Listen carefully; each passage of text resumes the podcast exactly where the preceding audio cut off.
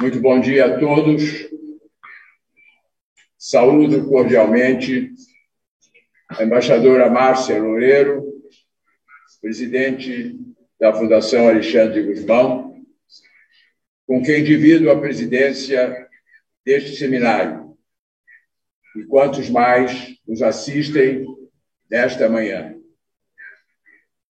Dando prosseguimento às atividades programadas para assinalar o bicentenário de nossa independência, o IHGB tem a honra de partilhar com a Fundação Alexandre Guzmão, FUNAG, o apoio do Ministério das Relações Exteriores e da Academia Portuguesa da História, a realização deste seminário internacional, em modo remoto, com o sugestivo título Memória e Futuro, 200 anos da independência do Brasil.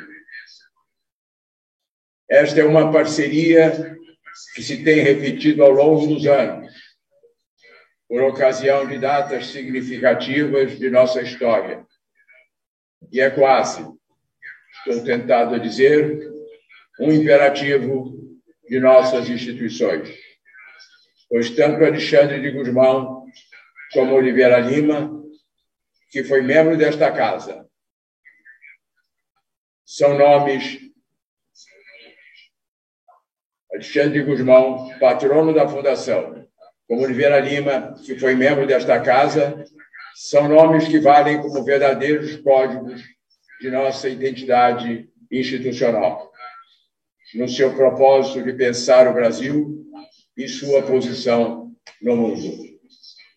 O primeiro, como um verdadeiro precursor da independência, no tocante à reivindicação de nossas fronteiras. E o segundo, como observador perspicaz do processo histórico, que tem como marco simbólico a data de 7 de setembro de 1822, mas nele não se esgotou. O IHGB folga em verificar diante da pauta dos trabalhos que seguirão, que o vírus da radicalização política e ideológica que no momento pervade a vida nacional não conseguiu penetrar em nossas instituições. E assim, aqui estamos, debruçados sobre essa efeméride, não para desconstruí-la, mas para mais bem compreendê-la no que tem de inspirador e permanente para a construção de um Brasil de mais inclusão, voz e oportunidade para todos. Mas para isto é preciso que aquele brado retumbante chegue aos ouvidos de hoje como uma verdadeira conclamação de toda a brava gente brasileira ao exercício pleno da cidadania, pois é nessa dimensão que se expressa o sentido maior, ainda que infire, de nossa independência. Agradeço aos confrades Lúcia Maria Pascoal Guimarães, Lúcia Bastos Pereira das Neves, Paulo Quinaus e Gonçalo Mourão, criadores deste seminário, assim como todos, como a todos os palestrantes e debatedores, que gentilmente se dispuseram a participar e desejo a todos bom proveito. Muito obrigado. Passo a palavra à embaixadora Márcia Loureiro, presidente da FUNAC.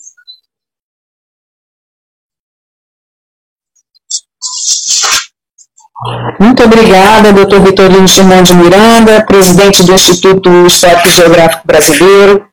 Eu gostaria de cumprimentar também o embaixador Gonçalo Mourão, coordenador do Grupo de Trabalho do Bicentenário do Ministério das Relações Exteriores, a professora doutora Manuela Mendonça, presidente da Academia Portuguesa da História, os painelistas, debatedores, todos que participaram da organização desse evento e a todos os que atenderam ao nosso convite. Bom dia e boa tarde a todos.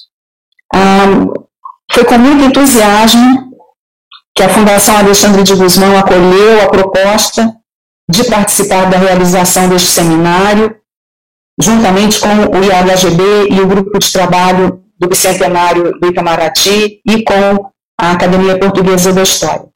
A proposta nos foi trazida pelo embaixador Gonçalo Mourão, coordenador desse grupo de trabalho, que foi instituído justamente para coordenar as atividades relativas à política externa, diplomacia e divulgação da imagem do Brasil no exterior. é, na verdade, um, um privilégio para a FUNAG se associar a uma instituição como o IHGB, uma instituição que desde 1838 cumpre uma função tão importante para a sociedade brasileira, atuando na preservação da memória, mas também sendo um, um agente indutor de novos estudos, de novas pesquisas e, com isso, dando uma contribuição tão valiosa à própria formação da nossa identidade nacional. E essa nossa atividade conjunta, que tem início hoje, está em plena sintonia com a missão institucional da FUNAG. A Fundação está longe de ter a história e a tradição do, do IHGB, nós completamos 50 anos em 2021, mas também ela procura desempenhar um papel relevante na promoção de estudos e de atividades pedagógicas, no nosso caso, voltados mais especificamente para as áreas das relações internacionais e da história diplomática. O nosso objetivo é democratizar o conhecimento sobre, sobre essa temática e contribuir para a formação de uma opinião pública sensível às questões da convivência internacional. É, eu agradeço muito, portanto, ao embaixador Gonçalo Mourão, idealizador deste evento, que reúne pesquisadores de renome internacional, e eu tenho certeza de que o seminário vai lançar novas luzes sobre a história e a historiografia da independência do Brasil dentro do, do contexto ibero-americano e vai aportar novas perspectivas ah, para a compreensão da nossa sociedade, das nossas instituições nos dias de hoje. Ah, a intenção da FUNAG é reunir em uma publicação os textos que serão apresentados e, com isso, deixar um registro sobre as reflexões que estão sendo feitas neste momento em que o nosso país comemora seus 200 anos e que necessariamente nos levam a pensar sobre os problemas centenários que ainda temos por resolver e sobre o futuro né, que desejamos construir. eu vejo que vários participantes do seminário são colaboradores frequentes nossos, e mesmo correndo o grande risco de omitir alguém, não posso deixar de mencionar o professor Arno Welling, a professora Zília Osório de Castro. Ah, fico feliz em ver também os meus colegas de Itamaraty, embaixador Luiz Cláudio Villafani, o Hélio Franchini, o André Heráclio, além do próprio embaixador Gonçalo Mourão e do embaixador Gelson Fonseca, que já ocupou a presidência da FUNAG e hoje dirige, com muito brilho, um dos braços de pesquisa da Fundação, que é o Centro de História e Documentação Diplomática, abrigado lá no Palácio Tamaraty, no Rio de Janeiro. Doutor Vitorino Germão, eu gostaria de enfatizar que a FUNAG tem todo interesse em dar novo impulso à tradicional colaboração com o IHGB. E eu vejo o seminário de hoje como um passo nessa direção, nesse ideal compartilhado pelas duas instituições de oferecer à sociedade, no Brasil e no exterior, uma produção acadêmica de excelência. E nós estaremos à disposição para futuras atividades conjuntas. E da mesma forma, a professora Manuela Mendonça, a FUNAG teria muita satisfação e muita honra em dialogar com a Academia Portuguesa da História com esse mesmo propósito. Eu não desejo me estender mais, pois nós temos agora um primeiro painel extremamente interessante sobre perspectivas historiográficas, mas, para concluir, eu gostaria de convidar todos os que nos assistem a visitar no sítio eletrônico da Fundação Alexandre de Guzmão a nossa biblioteca digital. Todos os títulos já publicados pela Fundação, já são quase 900, podem ser baixados gratuitamente da biblioteca, podem ser encontradas lá tanto obras novas, quanto obras esgotadas e de difícil acesso, Ah, e esses títulos estão disponíveis, inclusive, em formato compatível com softwares de leitura para pessoas com deficiência visual. E esse serviço cumpre outra função social importante, que é a promoção da acessibilidade. E também convido todos os que nos acompanham hoje a conhecerem os outros vídeos de entrevistas, palestras, debates, aqui mesmo, neste nosso canal da FUNAG no YouTube, que agora vai ser enriquecido ainda mais com o nosso seminário internacional. Muito obrigada a todos por se juntarem a nós, e aqui eu concluo na certeza de que teremos ao longo da semana um seminário muito estimulante, muito produtivo. Obrigada a todos.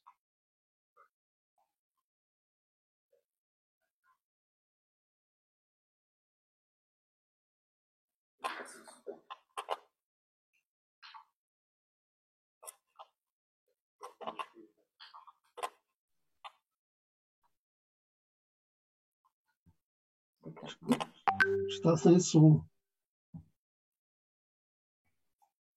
O professor Vitorino está sem som. Igor, o que você está falando? Uh, professor Vitorino, o senhor tá, está sem áudio.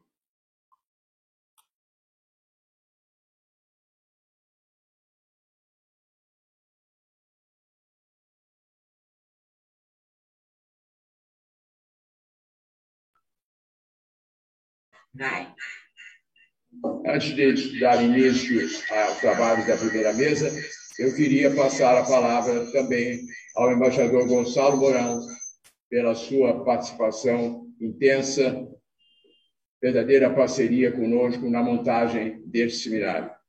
Como membro da Fundação Alexandre Guzmão, do Itamaraty, e como sócio desta casa. Embaixador, tem a palavra.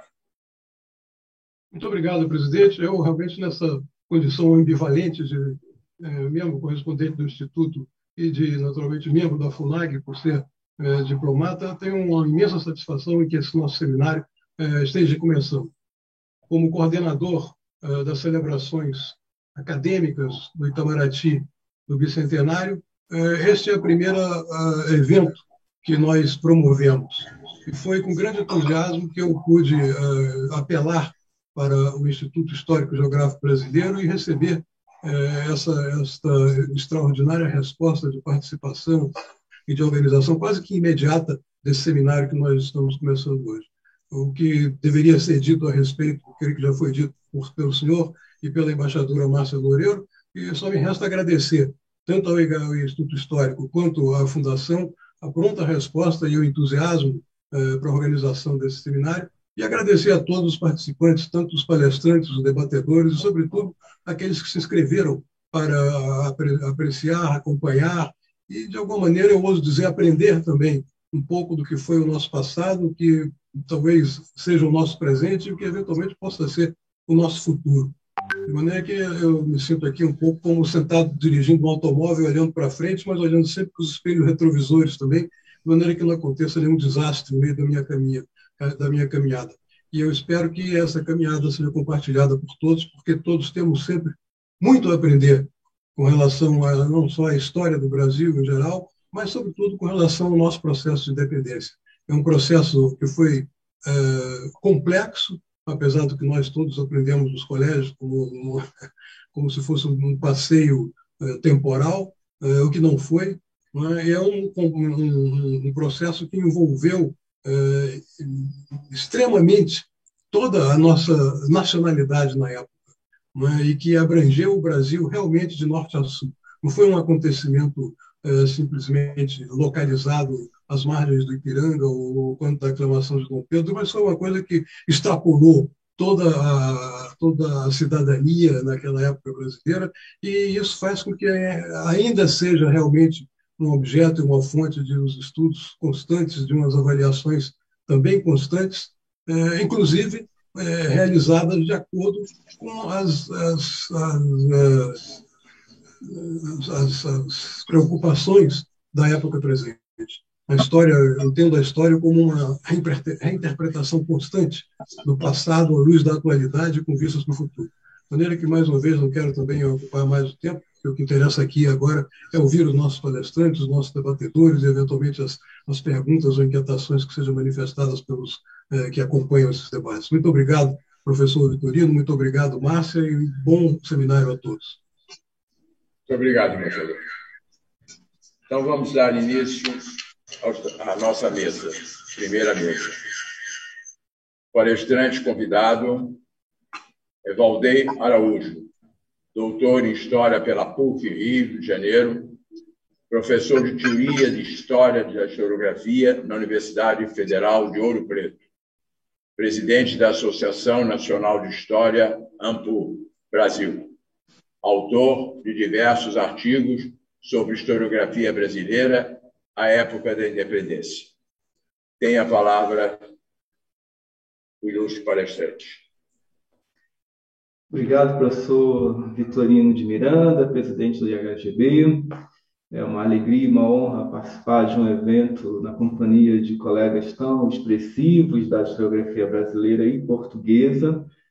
É, é um momento certamente muito especial para a historiografia brasileira, comemoração de 200 anos de independência, é, de 200 anos de nacionalidade, e também é uma alegria uma honra estar aqui como uh, presidente da Associação Nacional de História, uh, na companhia de instituições tão importantes quanto a Fundação Alexandre de Guzmão, aqui representada pela embaixadora Márcia Loureiro, que eu cumprimento, uh, também o embaixador Gonçalo de Melo Mourão, e, naturalmente, na companhia da presidência do IHGB, que para quem estuda historiografia brasileira é uma parte incontornável né, de nossa história e do nosso presente, é, refletindo sobre o passado e a história do Brasil de modo geral. A minha apresentação de hoje, eu vou tentar compartilhar com vocês uma, um slide, não sei se eu vou conseguir. Ah, só um minuto.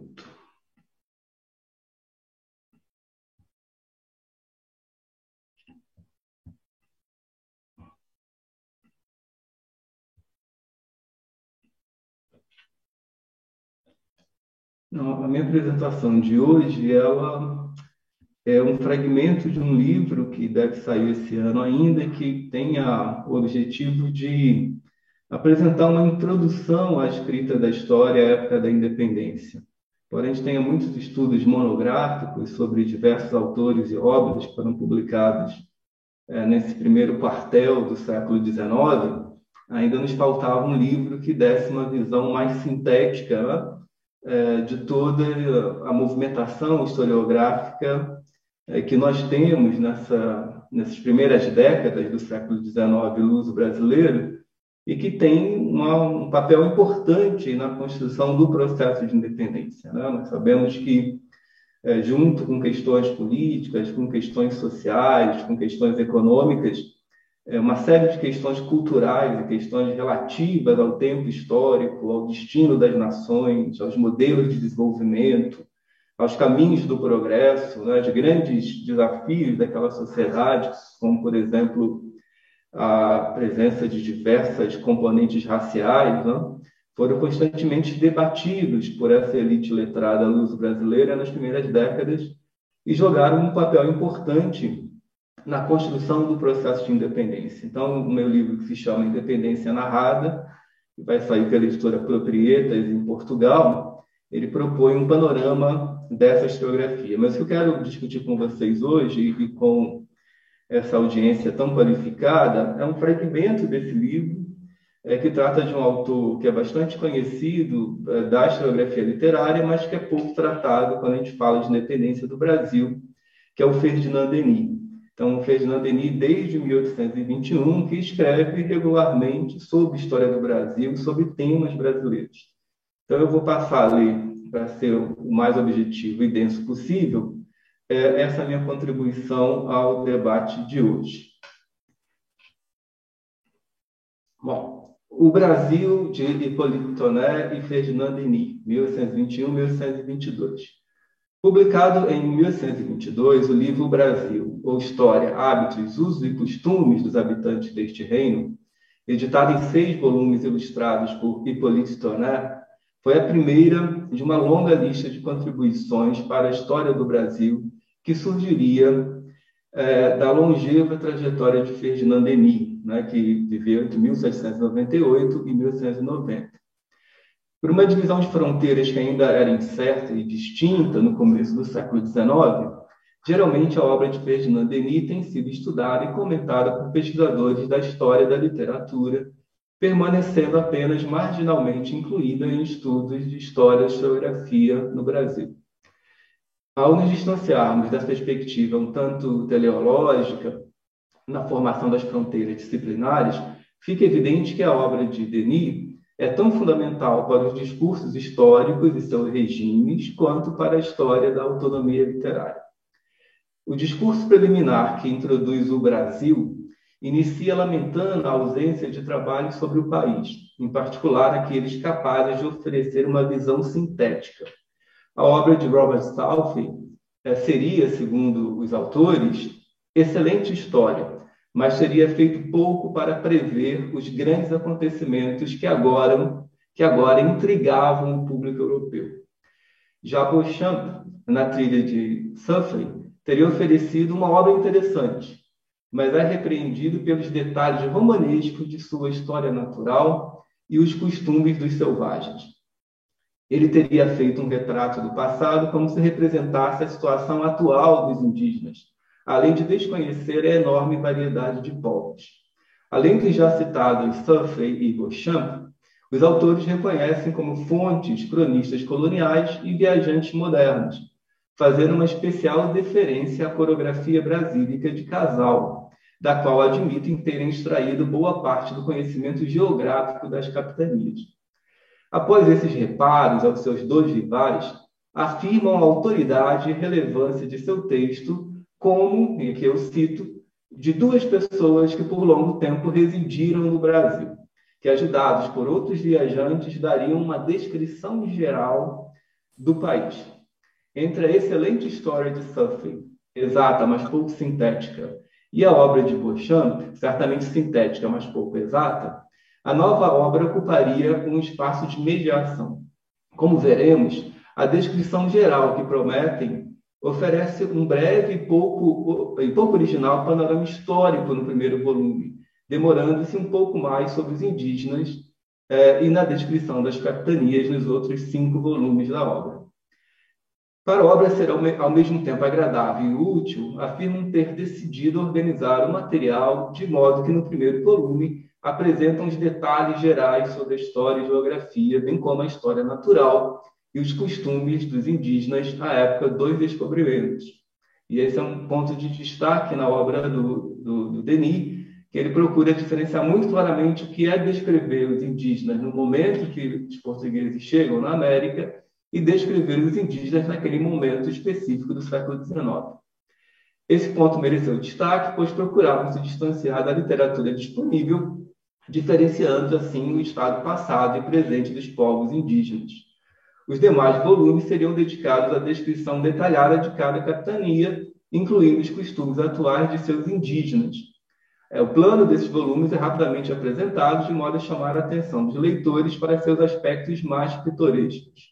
Embora não seja informado em quantas partes o trabalho seria dividido, ao final, seis volumes são produzidos e publicados, sendo que o último é inteiramente dedicado à publicação de documentos, com destaque para a Carta para a tradução para o francês da Carta de Caminha, né, tinha sido publicado recentemente por Aires Casal.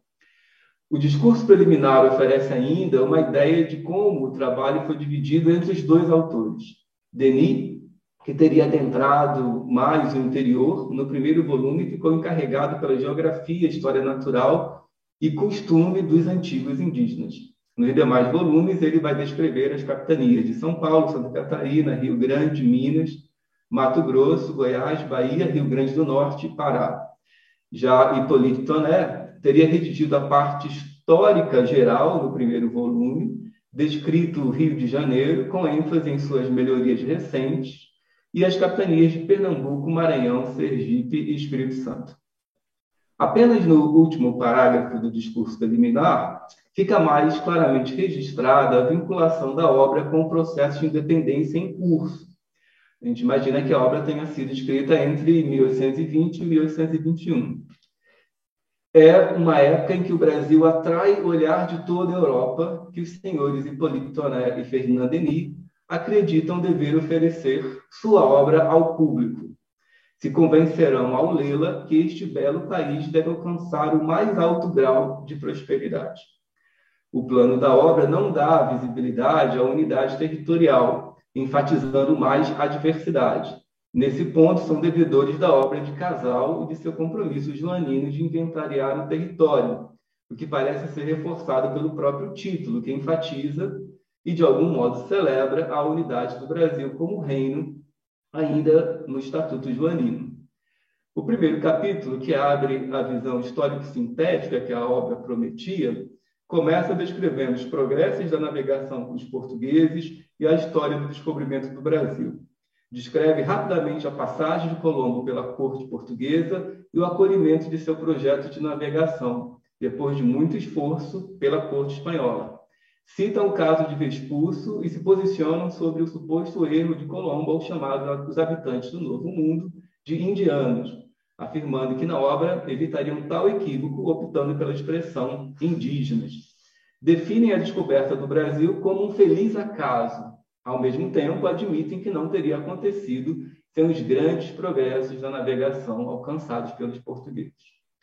Os descobrimentos são caracterizados como os primeiros passos do renascimento das ciências e artes na Europa. Em seguida, mencionam as guerras contra os mouros e a força e centralidade que a monarquia e a pequena nação portuguesa assumiriam na história da Europa. Descreve com algum vagar a expansão marítima lusitana pela África e Ásia, e a partir desse movimento, o descobrimento do Brasil. Sente-se a passagem é, da Carta de Caminha, disponível, perdão, sente-se a presença da Carta de Caminha disponível desde sua publicação por Casal em 17. Hipólito Toné parece particularmente encantado com as descrições do escrivão.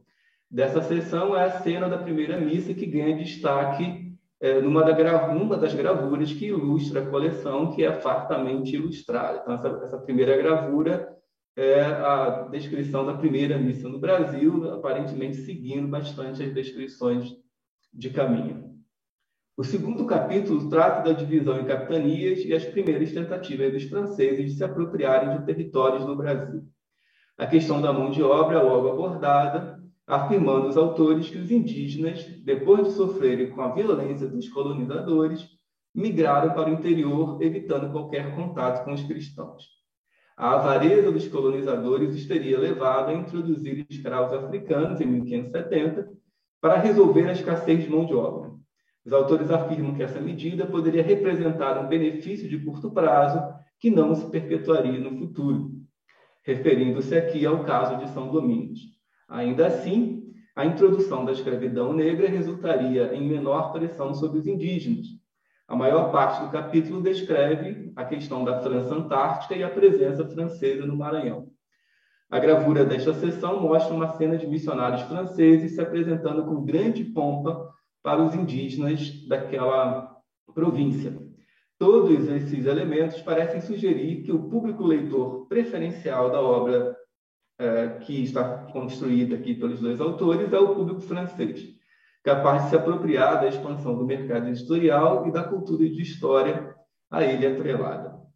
O terceiro e último capítulo da parte histórica, que ao todo ocupa apenas 121 páginas, trata da invasão e expulsão dos holandeses, após recuperar com algum detalhamento o conflito, nas últimas páginas produz um grande salto cronológico e uma ponte que reduz a distância histórica entre a vitória de Dom João IV na restauração do reino e o legado de um Brasil unificado é, atribuído a Dom João VI.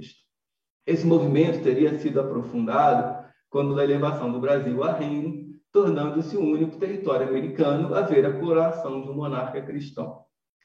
A sessão exalta a lealdade dos brasileiros que receberiam em breve do rei uma constituição, segundo eles, que serviria de centro e salvaguarda.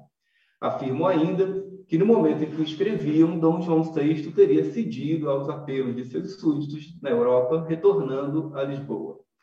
Não sem deixar no Brasil, ainda na expressão dos autores, um outro de si mesmo, Dom Pedro, príncipe herdeiro da coroa. Por essa passagem fica sugerido que essa sessão foi, do texto foi concluída em 21, antes da crise que levaria à independência. Mais adiante, ainda neste capítulo, veremos como uh, Denis tratará do Brasil independente com algum atraso em relação a seus compatriotas que escreveriam eh, a serviço de Dom Pedro I, e aí me refiro ao, ao próprio uh, Beauchamp e ao Gomelli, que escreveram obras históricas em defesa da independência. Ainda precisamos de mais estudos monográficos que possam avaliar o impacto da obra de Denis nos primeiros anos da nova nação. Algumas referências isoladas podem ser obtidas nos jornais e, claro, como um primeiro ensaio do que seria o resumo histórico que Denis publicaria em 1825. Podemos dizer, inserindo-as no debate que eles mesmos promovem ao revisar a literatura disponível para a escrita de uma história do Brasil, que a obra é mais uma das tentativas de síntese que vão servir de solo para a crescente politização e nacionalização da história da América Portuguesa. Então, a segunda parte do, da minha fala vai tratar justamente do resumo histórico de 25 e da sua importância como talvez uma das sínteses mais influentes na construção de um imaginário historiográfico brasileiro. Mas eu vou começar com um livro anterior do Ferdinand Denis, que é o Cenas da Natureza sobre os Trópicos, de 1824. Embora pouco analisado pela história da historiografia, o, o resumo da história do Brasil, publicado por Denis em 25, teve profundo impacto na construção da experiência historiográfica brasileira. Não tanto pela visão concisa e bem organizada dos principais fatos da história nacional, que já poderia ser encontrado em diversas outras fontes, mas pela introdução de novos temas que seriam decisivos no debate acerca da identidade nacional, em particular o papel da natureza americana e dos povos indígenas e africanos, se a tradição do reformismo ilustrado limitou-se a pensar os indígenas em termos de aliados ou adversários no processo de ocupação do território e gestão populacional, aqui incluído eu acho que tem algum vídeo na sala, não?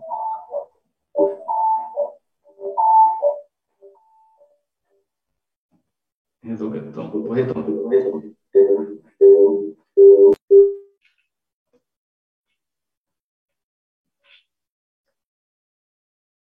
É, talvez o administrador pudesse ver se não tem algum outro microfone aberto. Não, acho que resolveu.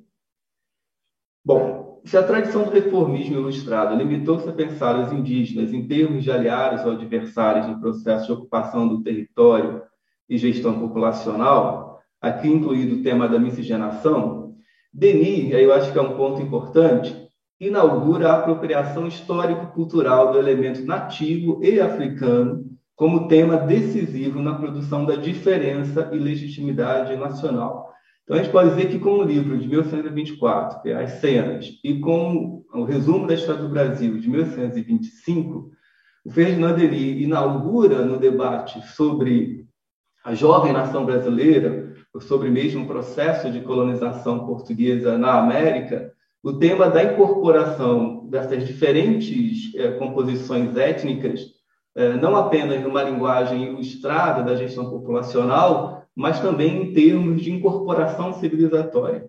É uma coisa que, por exemplo, a gente não vê diretamente em José Bonifácio, mesmo quando ele trata dos mesmos problemas né, em, em textos dele do mesmo período.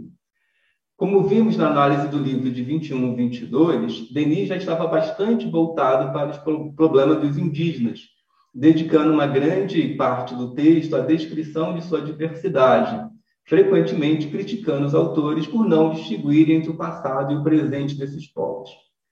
O tema ganharia profundidade programática em 1924, com a publicação das já, já citadas cenas da natureza nos trópicos, que, embora não seja integralmente dedicado ao Brasil, lançaria as bases para sua teoria da história em geral enfatizando os aspectos naturais e ambientais para a produção de identidade cultural. Eu cito um trecho das cenas. Minha obra tem, portanto, dois objetivos: definir a influência da natureza sobre a imaginação dos homens que vivem nos países quentes e fazer conhecer aos europeus a vantagem que eles poderão tirar de grandes cenas das quais não têm senão uma ideia imperfeita. Outro elemento fundamental em Denis é a afirmação do papel tutelar da Europa sobre os destinos das novas nações americanas. Esse ponto é afirmado no prefácio das cenas. Eu cito: À medida que a Europa expande suas relações, que espalha os benefícios da civilização para outras partes do mundo, vemos acontecer uma troca contínua.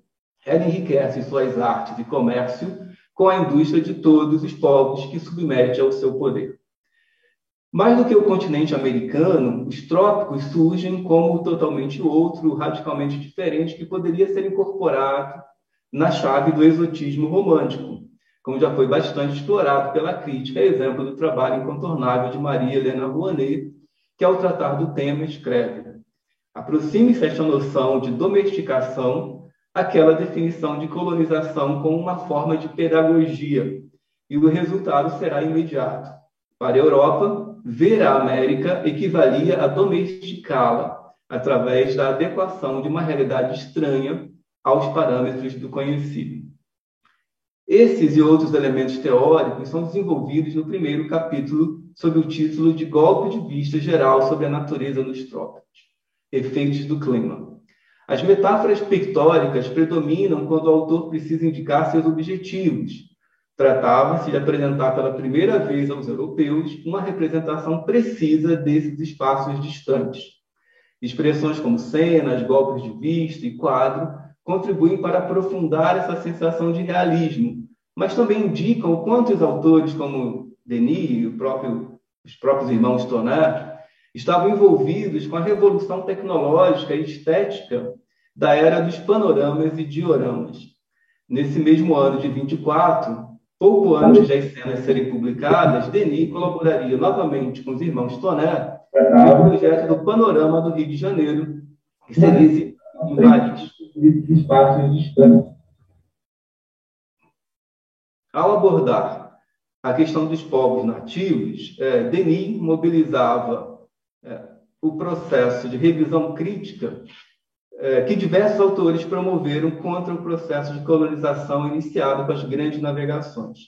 Além da crítica à violência contra esses povos a partir de uma perspectiva filantrópica, as cenas introduziam o argumento de que diversos aspectos das culturas nativas poderiam contribuir para a renovação das velhas civilizações europeias, particularmente em sua poesia e literatura. Sugere, por exemplo, que a agricultura moderna não permitiria ao camponês europeu o entregar-se à inspiração poética que ele acreditava encontrar entre os povos selvagens nativos. Naturalmente, esse reencontro com povos na infância, ao mesmo tempo que reforçava a autoconfiança de que a Europa estava no topo do processo civilizatório, permitia um contato com o passado que ajudava a compensar os efeitos negativos do progresso europeu. Em uma passagem reveladora, o autor se apoia em uma afirmação atribuída a Alexander von Humboldt de que a influência da natureza seria tanto mais profunda quanto mais afastada o homem estivesse da civilização. Dentre esses homens afastados, entre aspas, os povos localizados nas zonas mais quentes são aqueles que a natureza reservou às inspirações mais poéticas. No entanto, Onde todos são poetas, a literatura, entendida aqui enquanto uma tradição escrita, encontraria dificuldade para se desenvolver. Caberia aos europeus, talvez para redimir os crimes cometidos no processo de conquista, transformar esse legado poético em literatura. Ele afirma isso enfaticamente na página 8 do ensaio. Em 1826, quando publicaria o resumo da história literária do Brasil, logo que sai o resumo da história literária de Portugal, essa tarefa seria um dos fatores de legitimação da autonomia nacional, ou seja, ter uma literatura escrita original. Ao longo dos seus 43 capítulos, Denis descreverá, com sua autoproclamada precisão e poesia, os mais diversos aspectos dos rios, animais, das plantas, dos povos e climas tropicais. É, temas como a solidão, a melancolia e a preguiça aparecerão em consonância com as teorias de superioridade moral dos climas temperados. Segundo, seguindo de perto o modelo de Chateaubriand, quase 100 páginas, distribuídas entre os capítulos 24 e 34, apresentam a história do quilombo de Palmares, na chave de uma espécie de romance histórico que narra o destino do casal Zombé, né, que é como ele grifa zumbi, né, zumbi dos Palmares, e Zara, né, uma ficcional Zara, é, desde seu idílio na África, a captura e travessia do oceano, a formação do quilombo e a guerra que levaria à sua destruição. Essa história, dentro das cenas, culmina nos capítulos dedicados à África e representa sozinha cerca de 25% de todo o livro, se excluirmos o anexo dedicado a Camões. A aventura que ele descreve nessa historieta, profundamente comprometida com a produção de empatia e com a denúncia da escravidão, nos é contada por um narrador ficcional, um homem idoso que se apresenta como filho do próprio Zombé. Antes, no entanto, o narrador-autor procura enquadrar reflexivamente o relato ao indicar as palmeiras e enormes rochas que no meio da mata apontariam o lugar onde teria existido o quilombo. Seriam os monumentos, segundo ele, que atestam a coragem dos vencidos e os crimes dos vencedores. Frente a essas ruínas sem grandeza, o viajante deveria lançar um olhar de tristeza do mesmo modo que faria frente às ruínas de Roma ou Atenas, pois todas ensinariam, eu cito, que é preciso apenas um passo para reverter os esforços tanto dos homens mais civilizados dos povos na infância. O filho de Zombé mostra-se surpreso que o narrador autor demonstre conhecimento da história de Palmares. O velho acreditava que acreditava ser o último homem vivo a guardar a memória dos eventos. O Denis narrador revela então sua condição de historiador estrangeiro, que poderia garantir que, mesmo sem monumentos, a história da bravura dos guerreiros de Palmares jamais seria esquecida, pois, entre aspas, as histórias da Europa lembram ao universo o que os séculos nos fariam esquecer. Embora o conteúdo historiográfico das cenas seja evidente, sua recepção entre aqueles dedicados à escrita da história no Brasil desde o século XIX foi pequena. Diferente do resumo de 25, que, como veremos adiante, foi traduzido e obteve rica fortuna, as cenas até hoje permanecem sem tradução integral para o português. Nossos românticos, mesmo conhecendo e citando as cenas, vão preferir o resumo da história literária de 26, e o seu programa para a construção da autonomia nacional. O romantismo brasileiro herdaria igualmente o interesse poético pelos povos nativos, mas ignoraria solenemente os africanos e a escravidão tão presente nas cenas. Esse veto à tematização do africano e da escravidão, que será superado apenas no último quartel do século XIX, ajuda também a explicar as restrições dos historiadores a essa parte da obra de Denis, talvez houvesse aqui nas cenas também um veto ao ficcional que não atuará tão fortemente nos livros mais historiograficamente definidos. De todo modo, o texto é um documento fundamental para a história das relações entre historiografia e literatura, é, pois Denis usa um vasto repertório de dispositivos para produzir verossimilhança, como as abundantes notas de rodapé, que citam historiadores, cronistas, documentos e, e provê o texto com uma ampla referência é, documental. Então, eu passo agora para a minha última parte e parte conclusiva, né, que é sobre o resumo de 1825. Ao tratar do volume sobre o Brasil, publicado em 22, notamos que a parte dedicada à história geral, provavelmente dita, foi escrita por Alfonso Toné. Portanto, com o resumo histórico de 25, Denis apresentou pela primeira vez sua síntese da história do Brasil.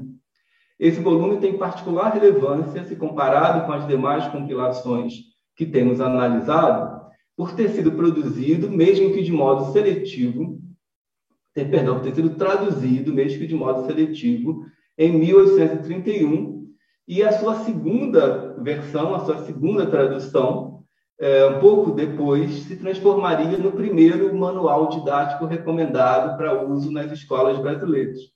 O texto do Le Brasil ainda é hesitante quanto ao significado da independência.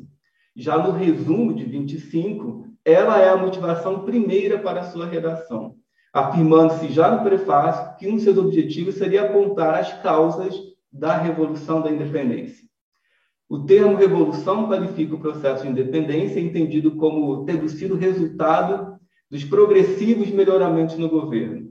Sua aposta, que seria depois desenvolvida é, no resumo literário, é que esses melhoramentos seriam acompanhados por outras dimensões na vida da realidade brasileira. Naturalmente, não faltaria a repetição performativa da abertura de horizontes. Eu cito: por sua situação geográfica, por sua navegação interior, por sua fertilidade e riquezas naturais, o Brasil pode ocupar o primeiro lugar na América Meridional. Fim da citação. Antes mesmo de iniciar o primeiro capítulo, Denis apresenta uma tabela com estimativas acerca da composição demográfica do Brasil, destacando as diferenças de raça e situação civil. Então, ele mostra brancos, indígenas, mestiços, homens de cor livres, e escravos, negros livres e escravos. A tabela, que ocupa três páginas, apresenta a distribuição pelas províncias, ainda chamadas de capitanias, e, ao final, a soma para o território. Em nota de rodapé, o autor esclarece que a fonte da estatística seria o geógrafo Adriano Balbi, que, a pedido da Corte do Rio de Janeiro, teria conduzido um levantamento junto aos governadores das capitanias em 1816. O modo sinótico em que a distribuição da população pelas capitanias era exibido provocaria incômodo em parte da elite política, que via tais informações como perigosas e que deveriam ser tratadas como segredos de Estado. Vale lembrar que, durante as polêmicas acerca da independência, a suposta fragilidade da composição demográfica brasileira era continuamente evocada. No próprio resumo, em diversas passagens, Denis aponta esse elemento como um obstáculo importante a ser superado na conquista do futuro prometido. É, então, tem uma imagem abaixo, que eu não vou conseguir mostrar aqui, que apresenta os totais e a população é, escravizada, negros, mestiços, gente de cor escravizada, é, somaria 55% da população brasileira, segundo as tabelas do Denis. As 253 páginas que formam o volume é, estão organizados em 23 sessões não numeradas ou indicadas com qualquer marcação. É, o exemplar que pude analisar não apresenta sumário. Portanto, a distribuição da matéria obedece a um critério essencialmente cronológico, não sendo evidente qualquer esforço na caracterização mais substantiva de épocas. No entanto, podemos organizar a matéria em três grupos, uma espécie de anti-história, formada pelas duas primeiras sessões, uma descrição geográfica e um relato acerca dos povos nativos à época da chegada dos portugueses, caracterizada como conquista. Um grupo temático posterior à narrativa principal e que ocupa as três últimas sessões, uma dedicada às perspectivas econômicas da jovem nação, outra que descreve a situação presente dos povos nativos e dos negros escravizados, e, por fim, uma sessão que atualiza o leitor com os últimos acontecimentos neste caso, as negociações para o reconhecimento da independência. Entre esses extremos, as demais sessões tratam da história político-administrativa e das invasões estrangeiras, com destaque para os episódios envolvendo franceses e holandeses e a ocupação do território. Neste ponto, o resumo afasta-se da organização focada nas histórias particulares das províncias, como usado no livro de 22, representando um importante avanço formal para o estabelecimento de um equilíbrio entre história geral e história particular. É interessante notar que o episódio do Quilombo de Palmares terá uma sessão especialmente dedicada, com cerca de 10 páginas.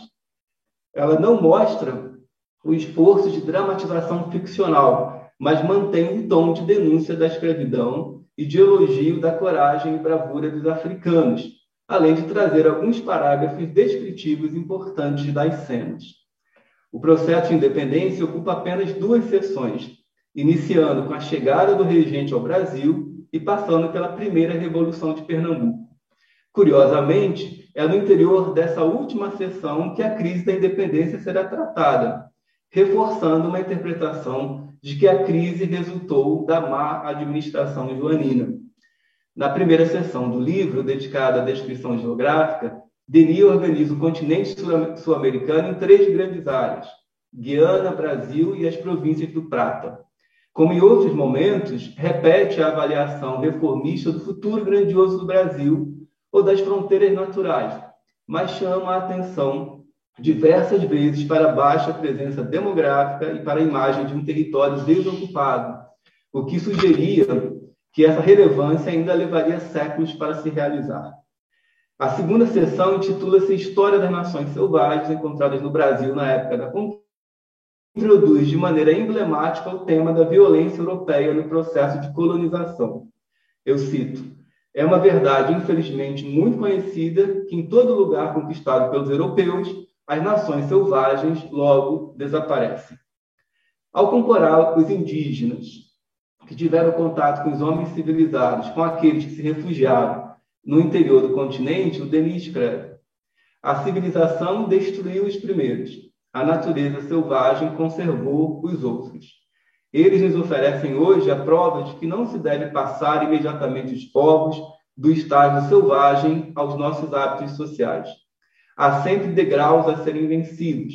Também não se pode jamais fazer retrogradar de súditos às nações. De súbito, perdão, às nações. A última afirmação parece ressoar o debate acerca da suposta tentativa de recolonização das cortes portuguesas com relação ao Brasil. Em ambas, vemos se consolidar uma versão sincronizada e homogênea da história da civilização. Mesmo sem citar a expressão latina, os dois argumentos reafirmam que a natureza não dá saltos e nem retrograda de modo brusco. Esse confronto com os costumes dos povos nativos era também oportunidade de exercitar um discurso crítico compensatório do processo de civilização. Em seu estágio evolutivo, esses povos haviam atingido certo grau de perfeição e harmonia que a civilização ainda não conseguia replicar. Pois, e aqui eu cito, todas as, em todas as tribos vemos um amor para a vida errante e de uma perfeita independência. Por toda parte se acham provas inquestionáveis de que o estado selvagem que viviam esses povos reunia muitas vantagens que a civilização só poderia oferecer ao fim de muitos séculos. A terceira seção do livro é intitulada História da Descoberta, e pela sequência já é possível verificar a consolidação de um protocolo em que o tratamento dos povos nativos serve de antessala para as narrativas ilustradas acerca das grandes navegações. Essa polêmica de onde entra a história dos povos nativos, se inicia a história do Brasil, se segue a história do Brasil, ela vai continuar ainda na historiografia, ela vai atravessar Van Hagen, mas nesses dois livros de Fernando Denis, de 22 e o de 25, ele já faz a escolha que depois vai se tornar, de, de algum modo, canônica, né? de introduzir a história do Brasil por uma descrição dos povos nativos e depois introduzir as grandes navegações. A partir deste ponto, como já antecipamos, Denis percorre temas consagrados por modelos como Rocha Pita, Surfer, Casal, dentre outros. Comparando-se o Le Brasil de 22, mantém-se a bivalência entre o acaso e o mérito dos navegadores portugueses. Ele diz: o acaso fez nessa circunstância o que fez tantas vezes outras, tocou de genialidade os homens empreendedores. No entanto, verificamos um encurtamento do tema das navegações e dos adjetivos que celebravam o feito. No quadro que Toné traçou para essa história geral em 22, o primeiro capítulo tratava dos descobrimentos, sendo os nativos abordados apenas nos episódios do desembarque de Cabral. O arranjo proposto por Denis inova ao fazer os povos nativos ocuparem lugar autônomo e abrir o campo para especulação acerca de uma história pré-cabraliana. Não seria exagero afirmar que o lugar dos portugueses na história do Brasil é reduzido, enfatizando-se, além dos povos nativos, os episódios de conflito com outras potências europeias, como França, Espanha e Holanda. Sendo o tema do vazio populacional uma das preocupações de Denis, seria razoável que a miscigenação aparecesse com alguma centralidade em sua narrativa, já que era recorrente entre os letrados do reformismo luso-brasileiro. No entanto, em apenas uma ocasião, o tema da miscigenação aparece, justamente na descrição dos paulistas, não se afastando muito do modo como o tema é desenvolvido por Robert Southey. No sul do Brasil, a população havia crescido rapidamente porque os primeiros europeus não se furtaram em casar com as nativas, resultando desse cruzamento povos chamados mamelucos ou paulistas. Ele diz: o resultado dessas uniões foi uma raça de homens notáveis por sua força e atividade. Uniam, em princípio, como já disse, o gosto das descobertas dos portugueses e a facilidade de suportar as privações que admiramos nos selvagens. Fim de citação.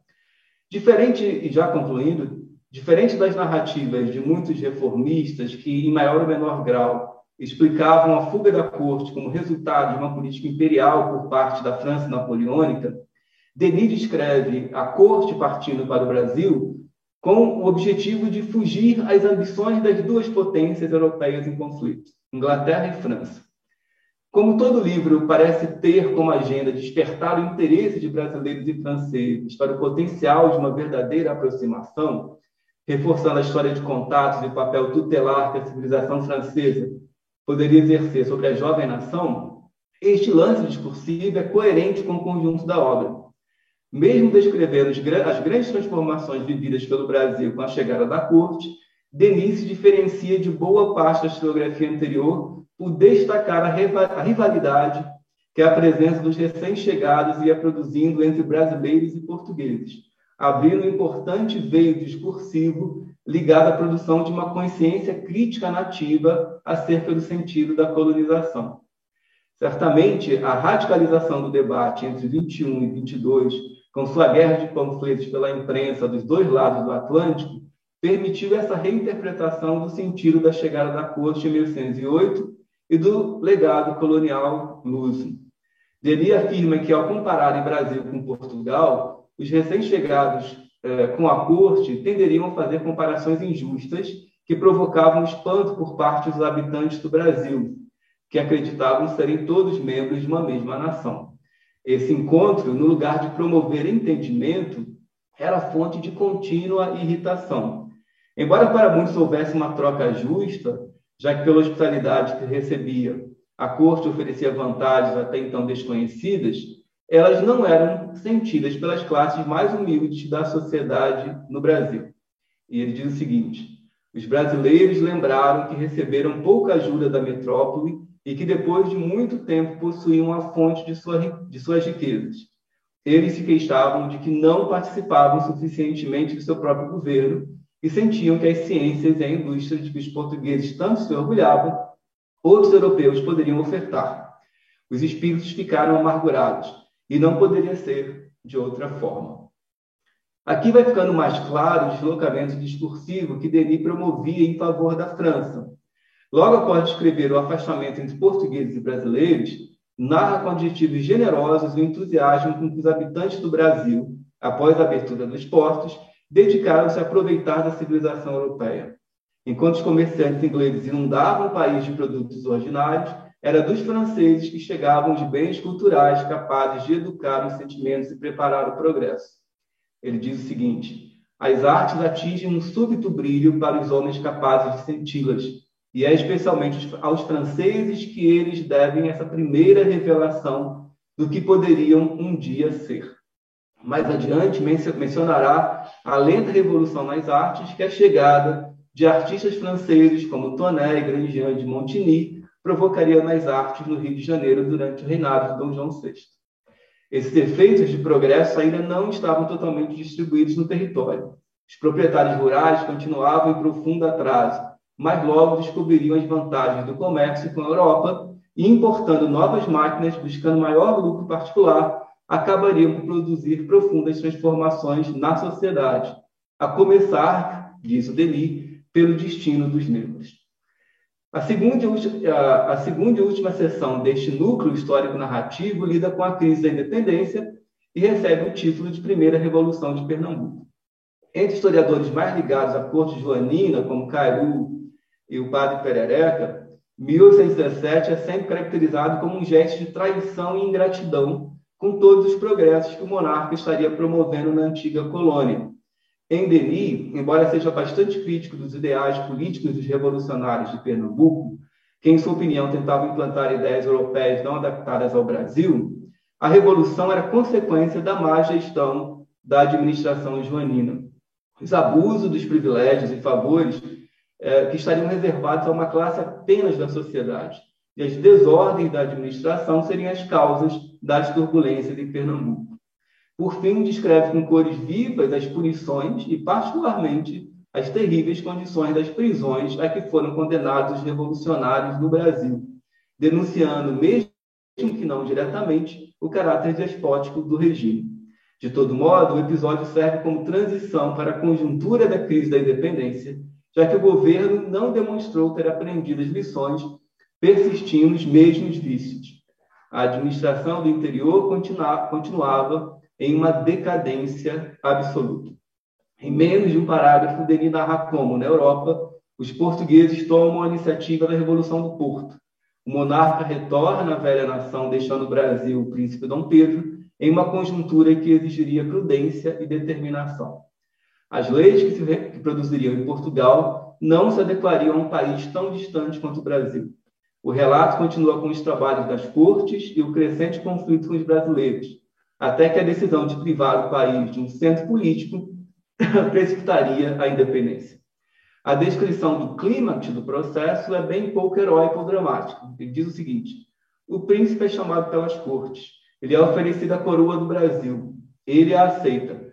Uma nova era começa para esta bela parte da América Meridional, que forma, a partir daí, um império independente. A parte final da sessão narra os conflitos armados nas capitanias para derrubar resistências ao projeto da independência a abertura e o fechamento da Assembleia Constituinte de 23, a outorga da Carta e o estabelecimento do Brasil como uma nação monárquica, livre, independente, representativa, constitucional, católica, mas com tolerância à diversidade de religiões. Aqui termina propriamente o quadro principal da história geral do Brasil de Denis. As três últimas sessões serão dedicadas às perspectivas econômicas, aos problemas dos povos nativos e da escravidão negra, e, por fim, há um apanhado dos últimos acontecimentos, o que era bem comum é, desse modelo historiográfico, que tinha como uma das suas funções atualizar o público com a história é, contemporânea. É, o que eu quero destacar, para finalizar aqui essa minha fala que já se alonga, é que exatamente essa história do Brasil, publicada por Denis em 1825 e traduzida pelo Belegard em 31 e depois em 34, que vai ser o primeiro contato da juventude brasileira com a sua história nacional. É claro, eu não tenho tempo de demonstrar aqui, que ao traduzir a história é, de Ferdinand Denis, o Belegard faz algumas, alguns deslocamentos dentro da estrutura da história é, que vão bloquear aqueles lances que eu chamei mais originais de Ferdinand Denis. Então, a presença do indígena não terá o mesmo peso, o distanciamento em relação aos portugueses é revertido progressivamente nas duas traduções do Belegard. Então, Belegard vai construir uma aproximação cada vez maior com os portugueses e vai consagrar, digamos assim, a narrativa da independência do Brasil enquanto a realização do projeto da expansão marítima portuguesa, eh, se afastando bastante das perspectivas multiétnicas que Ferdinand Denis tentava é, inserir na sua história do Brasil, desde pelo menos as cenas de 1824. Né? Então, o episódio de Palmares vai ser mantido, mas vai ser muito reduzido, e a perspectiva sobre os indígenas é, vai ser muito mais convencional é, nessa primeira grande história do Brasil, que vai servir para educar a juventude. É isso, obrigado.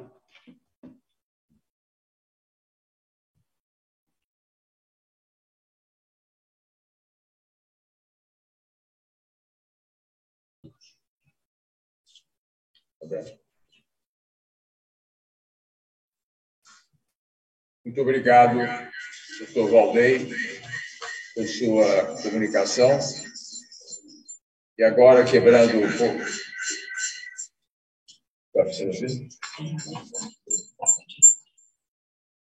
Quebrando um protocolo, um pouco o protocolo e pedindo desculpas por não ter feito de plano, eu vou passar também a apresentação do nosso debatedor, doutor Sérgio Campos Matos, que é doutor em História pela Universidade de Lisboa, professor agregado, associado com a agregação da Faculdade de Letras da Universidade de Lisboa e autor de obras diversas desde 2011, que coordena o projeto Dicionário de Historiadores Portugueses, de 1779 a 1974, em parte já online no site da Biblioteca Nacional de Portugal. Passo agora a apresentação da segunda palestrante, nossa querida primeira secretária, aqui ao meu lado, Lúcia Maria Pascoal Guimarães, professora titular sênior da Universidade do Estado do Rio de Janeiro, sócia titular do IHGB e autora de diversas obras sobre a história da historiografia no Brasil. Passo a ela a palavra.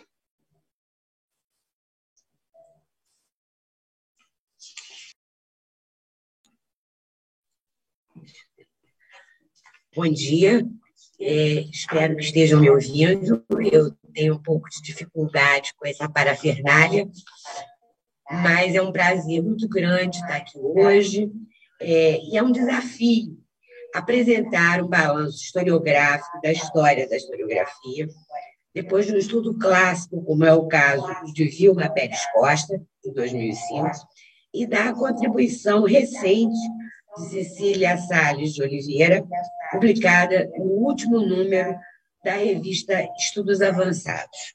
Como se não bastasse, pede, pede para tirar o teu som. Como se não bastasse, tenho ao meu lado nessa mesa o querido Valdeir Araújo, presidente da Ampul especialista na obra do Visconde de Cairo. E na outra margem do Atlântico, você é escrutinada por Sérgio Campos Matos, reconhecido investigador no âmbito da historiografia luso-brasileira.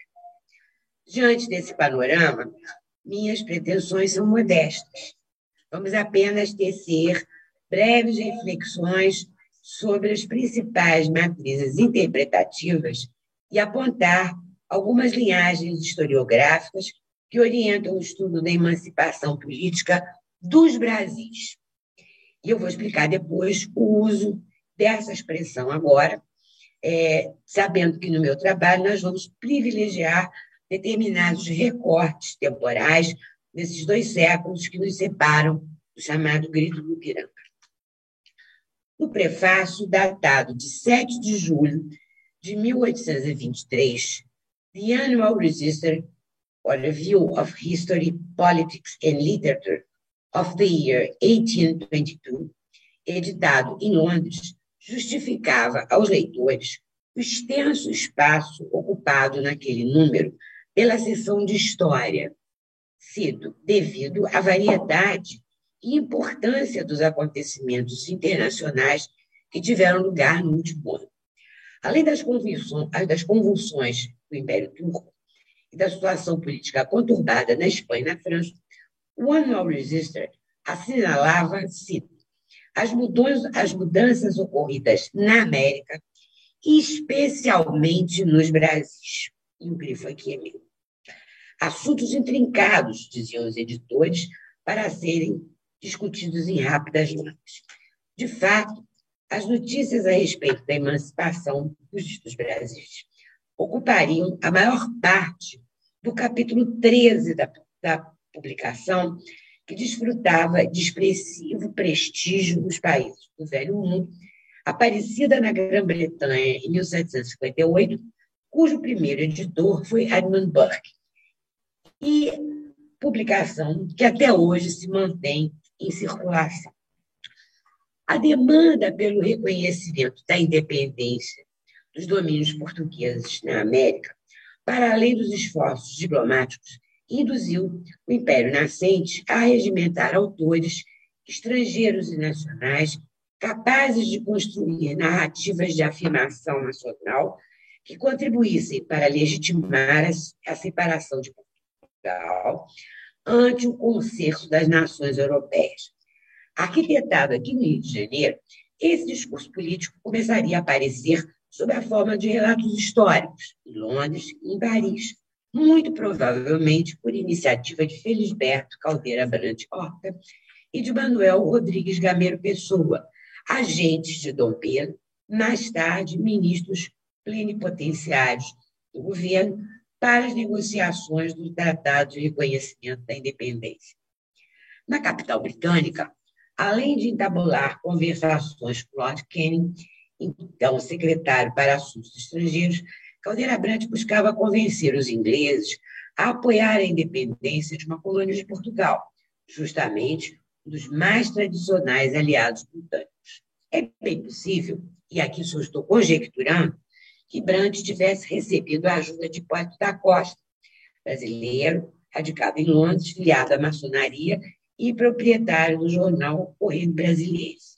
De toda sorte, a situação política dos chamados Brasis mereceu um capítulo circunstanciado com a narrativa dos principais sucessos que redundaram na independência, inclusive uma pequena nota, isso é muito interessante, sobre o falecimento do, do primogênito de Dom Pedro, o príncipezinho Dom João Carlos, atribuído a uma viagem da família do Rio para Santa Cruz para supostamente fugir das tropas do general Jorge Avilés.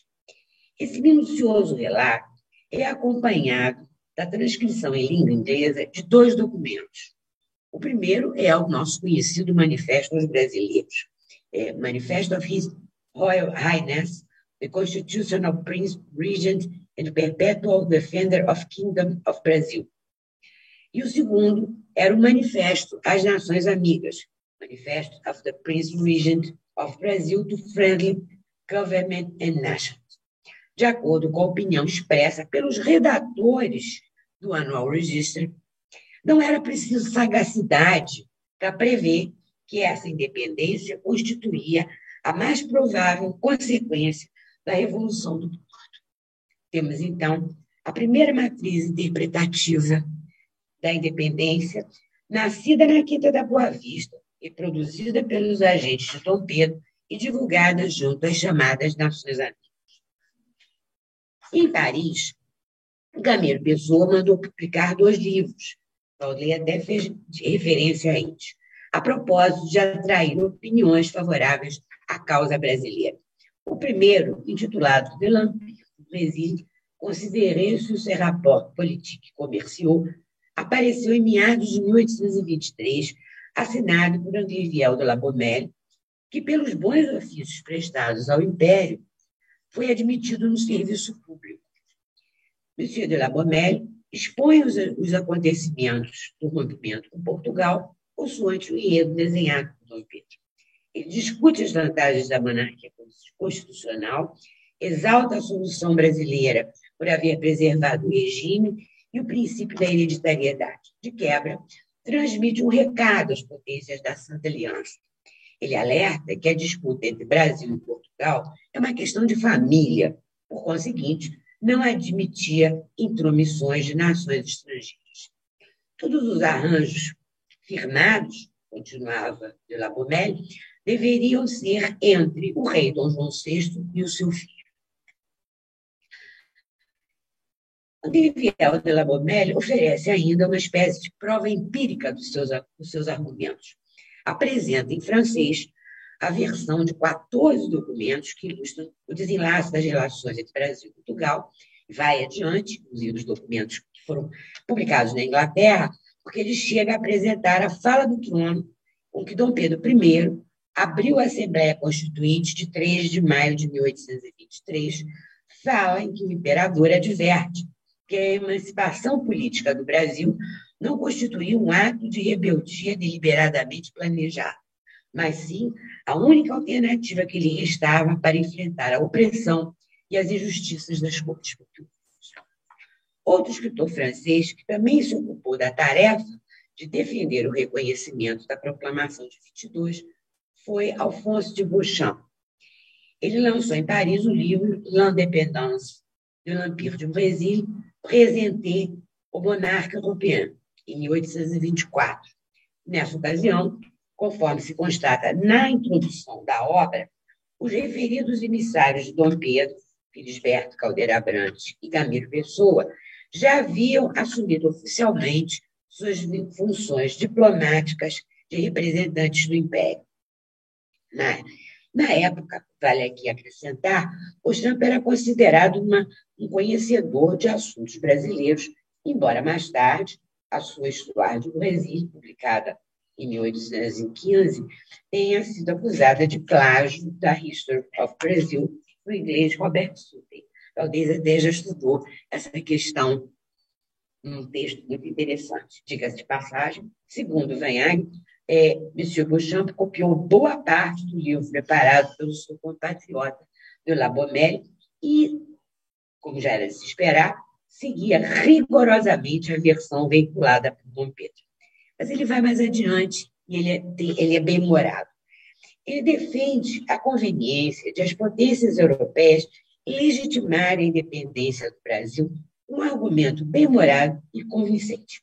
No seu ponto de vista, caso o príncipe houvesse acatado as ordens das cortes e voltado para Portugal, as monarquias do Velho Mundo se defrontariam com 19 repúblicas e mais 19 bolívares no hemisfério sul.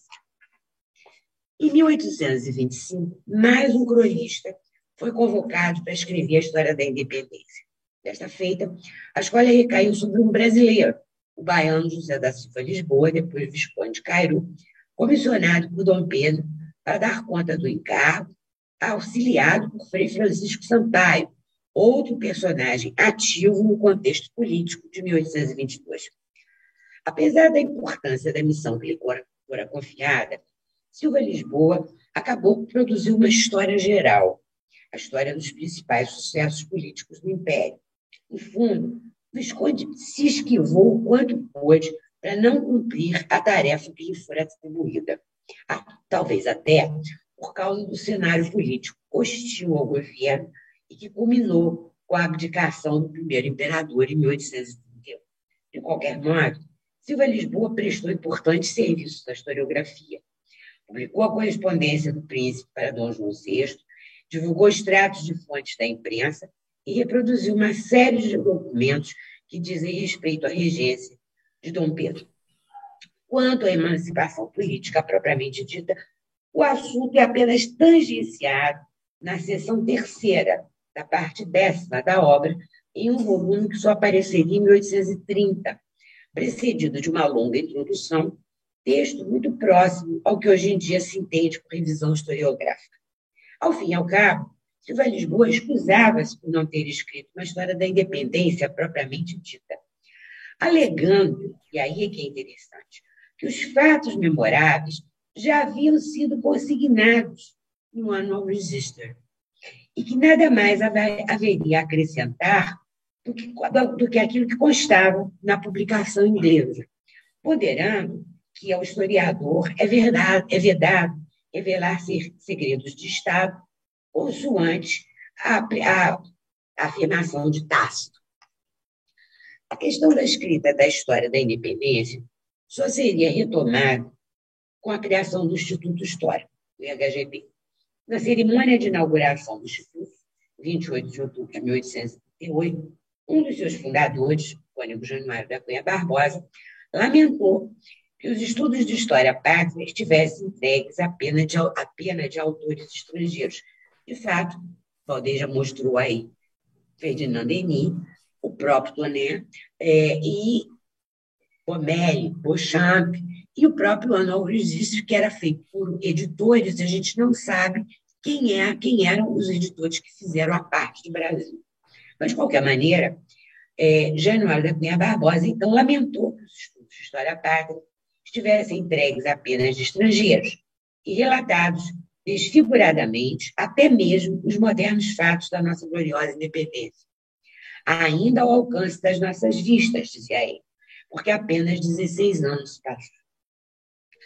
Depois desse discurso tão inflamado, alguns meses mais tarde, José de Queiroz propôs que a direção do Instituto convidasse os sócios Joaquim Gonçalves Ledo, José Clemente Pereira e Januário três personagens que desempenharam papéis de primeira grandeza nos eventos que precederam a proclamação de 7 de setembro, a fim de formarem uma comissão encarregada de redigir, coligir, registrar tudo aquilo que pudesse esclarecer ao historiador sobre a gloriosa época da nossa emancipação.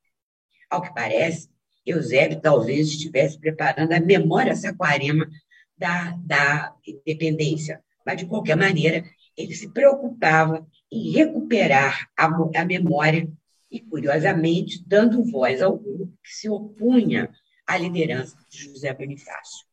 Também a gente tem que considerar que Bonifácio já tinha falecido nessa ocasião.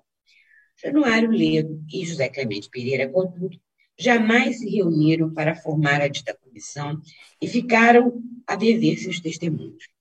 Sabe-se, porém, que os dois primeiros concederam depoimentos a Vanhagen, que os utilizou na sua história da independência, da qual vou falar mais adiante.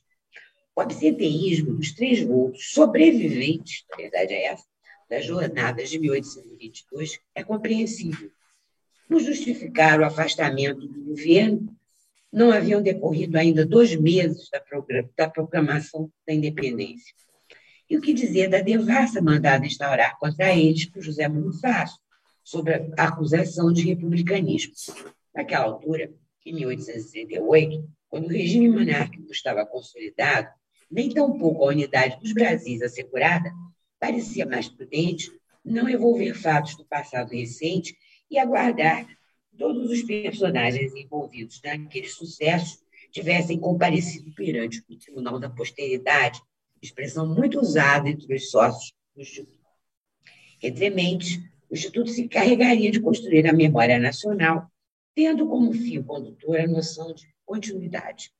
Desse modo, o Estado monárquico que aqui se estabeleceu transformou-se no legítimo herdeiro sucessor do Império Ultramarino Lusitano legado que se sustentava não apenas por compartilhar o idioma de Camões, mas também pela independência ter sido proclamada por um príncipe da Casa de Bragança e no trono brasileiro assentar-se um representante da mesma dinastia. A essa memória corresponde uma história, e quem melhor a escreveu foi Francisco Adolfo de Vanhagen na sua História do Brasil, lançada a primeira edição, em 1854, 1857, que eu acho que é importantíssima, é a edição que efetivamente mostra o projeto historiográfico de Vanhagen e não a edição que ele faz depois, nos anos 70. Para o futuro Visconde de Porto Seguro, o processo da independência, ele é muito claro na sua ideia de continuidade, começou em 1808 com a chegada da corte portuguesa. E aí, diz o Visconde, em vez de colônia ou de principado, o Brasil vai ser o verdadeiro centro da monarquia, regida pela Casa de Bragança. E para nós daqui, começa a época do reinado, embora o decreto de elevação só veio a ser lavrado em fins de 1815. Subjacente a essa ideia, forjou-se a concepção de que a passagem do Estatuto de Colônia para um país independente foi um processo cultural, sem traumas ou rupturas em que pesem as sempre lembradas pretensões recolonizadoras das cortes de Lisboa. A esse respeito, emblemático o entendimento de independência externado pelo cônego Fernandes Pinheiro, aqui no Instituto, em um texto datado de 1874. O texto chama-se Motins Políticos e Militares do Rio de Janeiro, Prelúdios da Independência. Segundo Cônego, a ordem natural das coisas exige que as colônias se destaquem de suas metrópoles, assim como os filhos deixam a casa paterna quando emancipados. Deste modo singular, caracterizava a formação do Estado e conferia unidade aos Brasis, ao mesmo tempo em que o distinguia das experiências conturbadas dos vizinhos do continente, cujos furores democráticos haviam fracionado a América Espanha. Era a ameaça de Pochão. Chegava-se assim a um cenário bem diverso daquele projetado por Pochamp em 24, o que parecia comprovar a pertinência da política, pertinência da emancipação política promulgada justamente por um príncipe português e a opção do país pelo regime monárquico. Vale notar que esse traço de continuidade é compartilhado até mesmo pela historiografia produzida por autores opositores da monarquia, como é o caso do republicano Alexandre José de Melo Moraes, que em 1877 deu ao seu livro A Independência e o Império do Brasil o subtítulo A Independência comprada por 2 milhões de libras esterlinas e o Império com dois imperadores, o seu reconhecimento e exceção. De um modo geral, a historiografia oitocentista que trata da independência foi marcada pelo debate acerca da escrita de uma história afinada com a concepção de um projeto político de Estado e a construção da identidade nacional, em que pese a erudição e a preocupação dos estudiosos do Instituto com a pesquisa documental e os cânones da, história metódica, a gente não pode, de maneira nenhuma, esquecer. Desenvolveu-se uma cultura historiográfica que procurou realçar o protagonismo de Dom Pedro I, em detrimento do papel de outros grupos que haviam disputado a hegemonia do movimento de 1822. E explica-se aí por que os nossos três varões aqui do Instituto não deram os seus depoimentos para a memória saquarema que Eusébio de Queiroz estava pretendendo construir. Entretanto, à medida que o sistema político imperial entrava em crise, a chamada versão saquarema começou a ser questionada com o estudo de temas que abordavam conflitos que permeavam o processo, e eu vou lembrar aqui do caso do fechamento da Constituinte e outros mais, além de trazer à tona a problemática das lutas pela emancipação nas províncias. Eu acho que eu tenho uma água aqui. Na virada do século XIX para o XX, foram produzidas obras importantes a respeito da independência, algumas reforçando as ideias defendidas no Instituto, enquanto outras optavam por novos esquemas interpretativos, ora elogiando, ora condenando a colonização portuguesa, a exemplo de Manuel Bonfim. Nos anos 1920, as lutas políticas e simbólicas do período modificaram a escrita da história no campo da historiografia. Segundo Angela de Castro Gomes, introduzem-se e rearranjam personagens afirmando-se a República sem rejeição, rejeições ou rompimentos com o passado monárquico, conforme se pode observar na passagem do centenário da independência em 1922. O aparecimento do inédito de Van Hagen, História da Independência do Brasil,